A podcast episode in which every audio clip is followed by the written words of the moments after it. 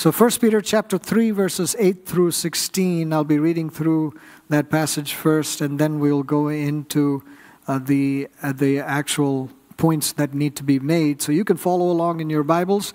Finally, all of you, be like-minded, be sympathetic, love one another, be compassionate and humble. Do not repay evil with evil or insult with insult. On the contrary, repay evil with blessing, because to this you were called, so that you may inherit a blessing. For whoever would love life and see good days must keep their tongue from evil and their lips from deceitful speech. They must turn from evil and do good. They must seek peace and pursue it. For the eyes of the Lord are on the righteous, and his ears are attentive to their prayer. But the face of the Lord is against those who do evil. Who is going to harm you if you are eager to do good? But even if you should suffer for what is right, you are blessed. Do not fear their threats, do not be frightened. But in your hearts, revere Christ as Lord. Always be prepared to give an answer to everyone who asks you to give the reason for the hope that you have, but do this with gentleness and respect, keeping a clear conscience, so that those who speak maliciously against your good behavior in Christ may be ashamed of their slander. When Peter begins this passage in verse eight with the word finally, he's summing up everything that has preceded it. He's summing up all that he has been saying about submission and, in turn, suffering for doing good. We've seen in the previous passages that we should submit to human authorities, even when those authorities may be harsh or unjust. That we should bear the pain of unjust suffering. That we should be prepared to suffer even as we wait for the justice of God. That we should not retaliate against or threaten those who harm us. And that we should win others to the Lord by our submissive conduct, characterized by showing proper respect to everyone, our gentle and quiet spirit, and living with everyone, particularly with our spouses, with understanding. So these were the themes, or these were the truths that we have been considering in the previous passages. So now Peter is summing all of that up in this word and in this next section where he says, finally. So how does Peter say that we should live in submission even if we suffer for doing good? He says that we should love the family of believers by being like-minded, of one mind, of one accord. We should be sympathetic, understanding and understanding the needs and the, the situations that people, our brothers and sisters, are going through. That we should be loving one another, compassionate and humble. That we should not repay evil with evil or insult with insult. Instead, we should repay evil with blessing, because that's what we were called to by God. And when we repay evil with blessing, we will inherit the blessing of God, the grace of God, the favor of God. He says, do this. Respond to evil with blessing, and you will receive the blessing of God. Sounds similar to when it says, forgive, even as you have been forgiven. Forgive so that your Father will forgive you. There is this, this truth of the Lord that as we sow, as we give in these ways, the Lord allows us to reap the very blessings of God, the favor of God, the grace of God. Peter then goes on to quote verses twelve to sixteen of Psalm thirty-four. When that, you know, in, he reads in the middle there, or in that section in your Bibles, it'll be set apart like that. He's actually quoting from Psalm thirty-four, verses twelve through sixteen. This is a Psalm of David, when David is on the run and he's, you know, trying to uh, address all the problems that he's facing. But let's read all of Psalm thirty-four, because it provides some important lessons from David's life that Peter is referring to. So Psalm thirty-four. I will extol the Lord at all times. His praise will always be on my lips. I will glory in the Lord. Let the afflicted hear and rejoice. Glorify the Lord with me. Let us exalt his name together. I sought the Lord and he answered me. He delivered me from all my fears. Those who look to him are radiant. Their faces are never covered with shame. This poor man called and the Lord heard him. He saved him out of all his troubles. The angel of the Lord encamps around those who fear him and he delivers them. Taste and see that the Lord is good. Blessed is the one who takes refuge in him. Fear the Lord, you his holy people, for those who fear him lack nothing. The lions may grow weak and hungry, but those who seek the Lord lack no good thing. Come, my children, listen to me. I will teach you the fear of the Lord.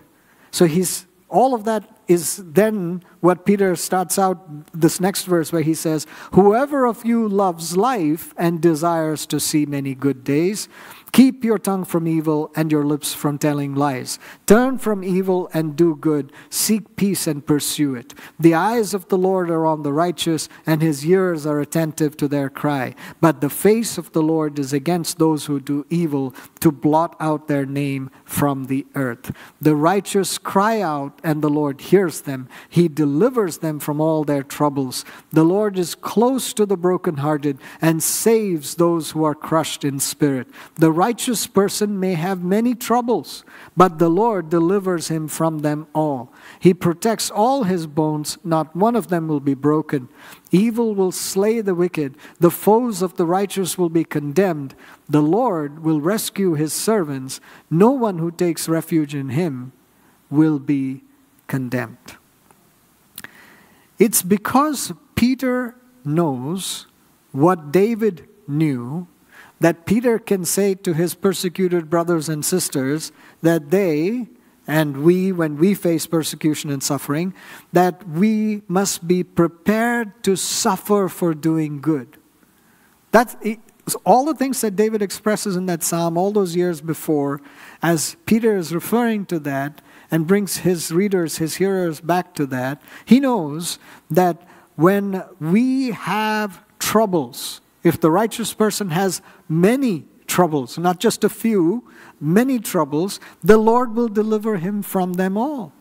Peter knows that the Lord hears the cries of his children and will deliver them. That's why Peter says in verse fourteen of the passage in First Peter chapter three, he says, don't fear the threats of those who try to harm you.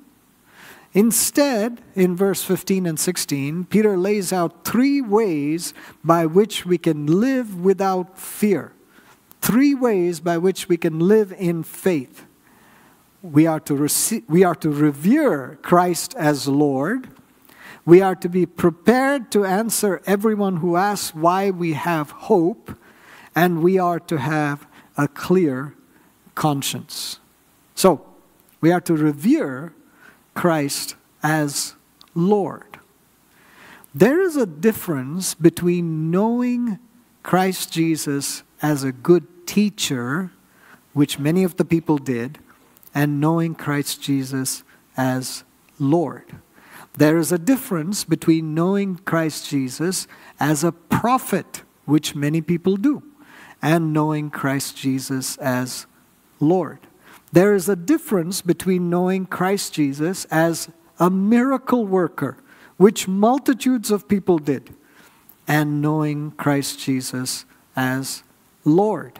There is a difference between thinking of Christ Jesus as a good man and an excellent moral example to follow, which many people acknowledge, and knowing Jesus Christ as Lord.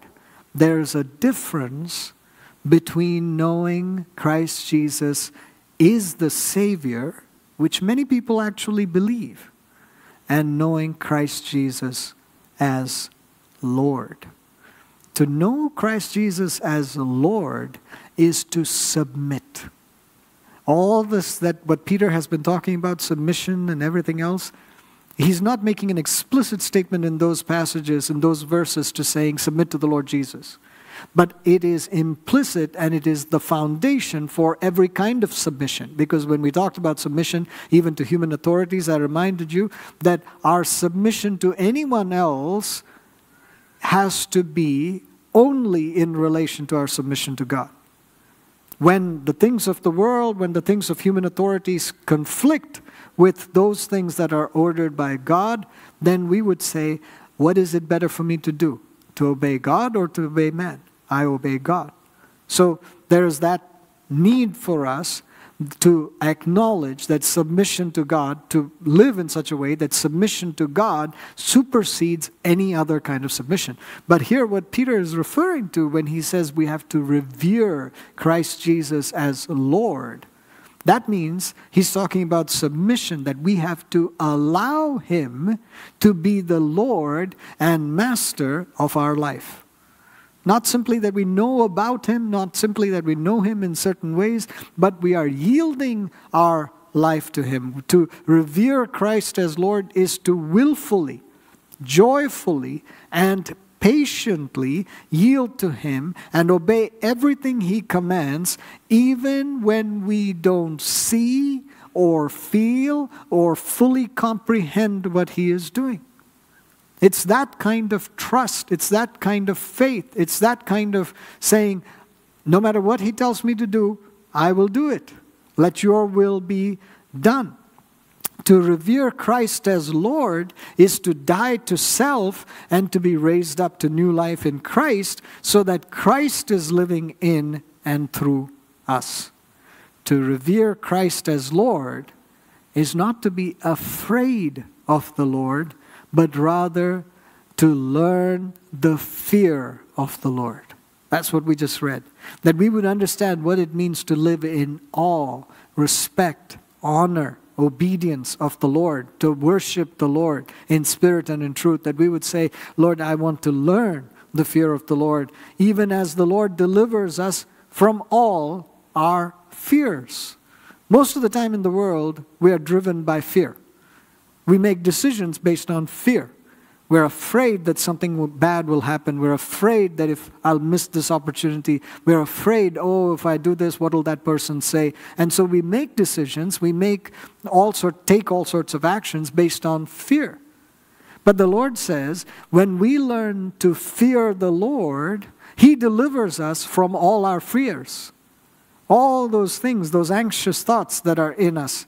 And to revere Christ as Lord of our lives is to love him with all that is within us. That's what uh, Psalm one hundred three verse one says, that we would love him, that we would praise him, that we would adore him, that we would worship him with all our heart, our mind, our strength, our soul, everything raised up to the Lord in worship in that way. So the question is not whether we know about Christ. The question is whether we truly revere him as Lord of our lives. That's what Peter is pointing to. The second thing that Peter says is that you have to explain why you hope. Peter says, states in verse fifteen, always be prepared to give an answer to everyone who asks you to give the reason for the hope that you have. The first part of this verse, always be prepared to give an answer to everyone. That, that much of that verse has been used to emphasize the need for apologetics. That's a discipline, that's a study that where you would really learn how to make very reasoned arguments to explain and defend the Christian faith, beliefs, doctrine, practices, and so on.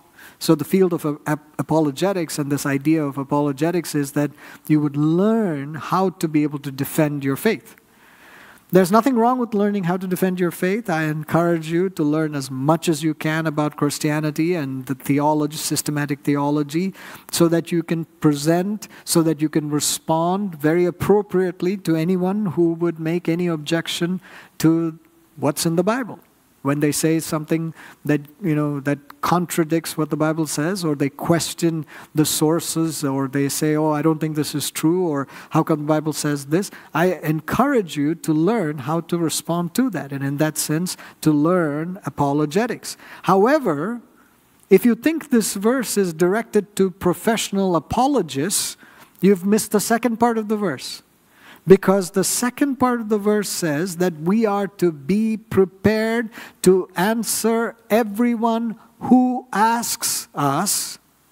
And make sure you note that phrase. We're not forcing them to listen to us. We're not telling them, listen to me as I tell you why the Christian faith is better than every other faith. Where we are to be prepared to answer everyone who asks us, which means we have to be praying that their eyes and their ears are opened and that they will see the work of God in our lives and ask about it. So that they will say, what is, what is the answer here? What is the meaning of this? What is your reason for believing this way? What is the reason for this hope that you have? When everybody around us is, is despondent, depressed, anxious, you know, doing all sorts of other things to deal with it, how is it that you have hope? When they ask in that way, we have to be prepared to answer them with the reason for the hope that we have. And if you think about that, that means that each and every one of us need to know what we believe and then prepare to describe it. What are we describing? We're describing the hope of salvation that has been fulfilled when we accepted the Lord. That's justification. We're talking about, we're describing the hope of salvation that is being fulfilled as we are being transformed into the Lord's image. That's sanctification. And we are describing the hope of salvation that will be fulfilled when the Lord returns and joins us to himself for eternity. That's glorification. But if we at least, and, I, and you don't need to have the terms even, but you should know these truths. And you should be able to say, this is what the Lord has done for me. You don't have to have a degree in apologetics to be able to tell someone, this is the reason why I have hope in God. This is the reason why the Lord has done this for me. This is what the, the truth of the gospel message means in my life. Share your testimony. That's what Peter is referring to. So when you read these verses, don't say, oh, this is for somebody else to prepare to answer some, everyone who asks about our hope. No, this is for all of us to prepare, to be equipped, to be able to answer everyone, anyone, with the reason for our hope. But you'll notice that in being prepared to deal with everyone, with anyone, Peter also provides this instruction. He says, keep a clear conscience. Do this, do what? Be prepared to respond to anybody who asks. Be, be prepared to speak about your hope. Do this with gentleness and respect, keeping a clear conscience, so that those who speak maliciously against your good behavior in Christ may be ashamed of their slander. When you suffer for doing good, when you're slandered for speaking truth, continue to revere Christ as Lord. And in so doing, you evoke the questioning of your hope that you can then respond to with clarity and completeness. But do this with gentleness and respect.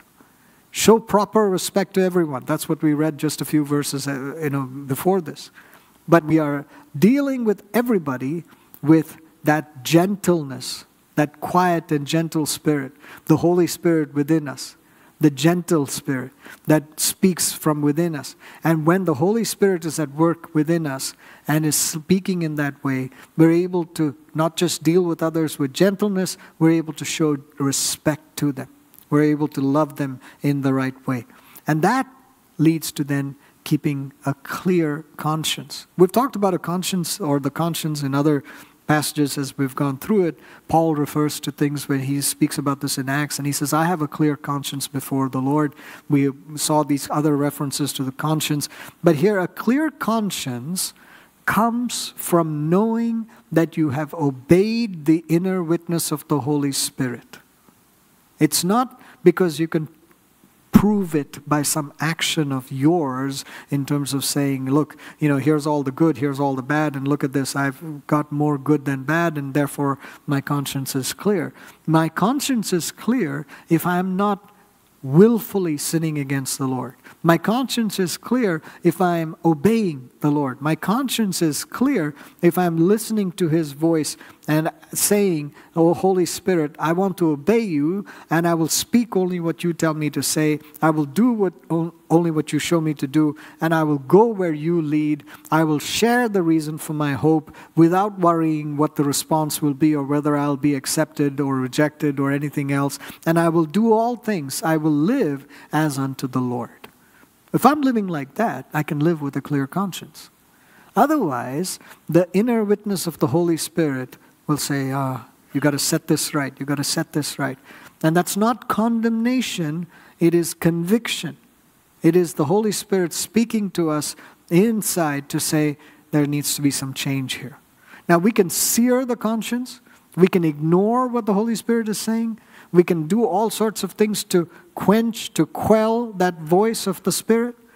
But if we will allow the Holy Spirit to be heard in that gentle, quiet way and pay attention to obey, then we can live with a clear conscience. So these are the things that Peter is pointing to. He says that these are the ways in which we must live or respond to those who try to harm us, that we should be people who are revering Christ as Lord, and the others will see that, that we should be people who can easily or readily explain, maybe not as easy, but readily, explain the hope that we have, and then we should be people who are keeping a clear conscience. So when we deal with others, see, if you have a guilty conscience, if you have something that you feel you're not doing right, you'll say, oh, how can I talk to this person? I'm a hypocrite, right? I, I don't know if I can share Christ with them. But the Lord is not asking you to be perfected in your own goodness then, so that you can then tell somebody about Him. He's saying, look, rely on me. Trust me. Let me live through you. And keep a clear conscience in the sense that you would continue to walk in my ways. It's not that you won't sin, but you continue to maintain that relationship and that proximity with the Lord so that then you speak to others from that strength of experience with the Lord. Strength of relationship with the Lord. Not something you acquire, not something you learn, not something that you can say, let me give you all the arguments, but rather you can speak from your heart to say, this is what the Lord has done for me. This is what He is doing for me. This is what He will do for me. Oh, let me share that with you, because I desire for you to also experience this joy of the Lord. So when we go through all of these things, it ultimately brings us back to this point of application, that we would respond and apply the word of God we have heard by turning from evil and doing good. That's, you know, the Bible never makes complicated statements. It makes very difficult statements. Turning from evil and doing good is not easy, but it makes very simple statements. You know, in Psalm thirty-four fourteen, that's what we read. Turn from evil and do good. Seek peace and pursue it. This is not a one-time thing. This is not only as it applies to our actions alone. This is also if you suffer for doing good. If you try to do good to somebody else and they retaliate with evil, even in the midst of that situation, turn from that evil and continue to do good. Let the Lord be the one who is leading and guiding and directing our steps. That's what Peter is calling us to. That's what the Word of God is calling us to. That's what the Holy Spirit has inspired and is calling us to. That we would be children of God who are saying, oh Lord God, I'm prepared to suffer for doing good. I don't say, how come? How come? I'm trying to live for God. I'm trying to do the right thing. I'm trying to do all these things. And how come I'm suffering? No. The Bible says, be prepared. So when we suffer, we say, oh God, I thank you. I praise you that you are with me. I thank you, Lord, that in the midst of all of these situations, you're the one that will give me life and give it to me more abundantly. I thank you, Lord, that as I trust in you, as I look to you, as I respond to all of these situations, according to these biblical principles, according to these biblical truths, you will be the one that is the peace that I need. When I seek peace and pursue it, I'm not seeking something of the world. I'm not seeking something that other people can offer to me. I'm not seeking, I'm not pursuing the wealth or the material comforts of the world. I'm not seeking the absence of war. I'm not seeking, you know, the absence of conflict. I'm saying, Lord God, I'm seeking you. I need you. That's what the Lord is promising. That's what he says he will do. So this morning, even as we transition, and we will be sharing in the Lord's Supper in just a few minutes, I want to encourage you that this word from First Peter here will be what challenges you, will be what encourages you throughout this year even, to say, Lord God, how do I walk in your ways without losing heart? Even if something goes wrong, in the many troubles that I'll face, this year is not going to be trouble-free. How's that for a promise? All right? There will be many troubles. Things will happen. But in the midst of it, are you in relationship with and relying on your Lord, who will deliver you from all your troubles? That's the assurance. That's the confidence that we need to be praying with and for in our church, in each of the families in our church, in the extended family members, friends, colleagues, the people that are connected to our lives, the people that live within a fifteen to twenty minute driving distance from the church, our neighbors. Let's pray that this will be our reality this year, that we would see the work of the Lord being done in this way, that we would say to him, Lord God, I thank you that you go before me and you open the doors so that I will receive the favor of the Lord. And I, living in this way, prepared to suffer for doing good, will see the hand of the Lord directing my steps. Heavenly Father, Lord, we just thank you for your word. We thank you, Lord, for the depth of it, for the beauty of it, and for the very real nature of it. You don't sugarcoat something for us. You don't say everything will be okay, don't worry. You know, you just... You give it to us straight and you tell us, these are going to happen, these things are going to happen. But when they do, look to me. Those who look to you, Lord, they, the, as we read, their faces are radiant, they are never put to shame. Those who look to you, oh Lord God, when we cry to you, you are attentive to our cry. Oh Lord, as we look to you, we thank you, Lord, that you are building each one of us up so that, Lord, we would respond to evil with good. We would turn from evil. We would not pursue evil. We would not respond to evil in the same way. We would turn away from that evil, but we will respond to evil with good. We will do that, Lord, because you are the one that enables us to do so. And Father, we thank you. We thank you that as we revere you, as we honor you, as we lift up the name of Jesus, as we worship you, as we do all that, Lord, revering you as Lord of our lives, what better way can there be for us to live? Every day, submitting ourselves, yielding ourselves, saying, Lord, here are all the things that are before me, but not my will, let your will be done. In, Lord, the places that we go to, the people that we interact with, the things that we put our hands to, Lord, you be Lord. You guide, you direct. We pray all this together in Jesus' precious name. Amen.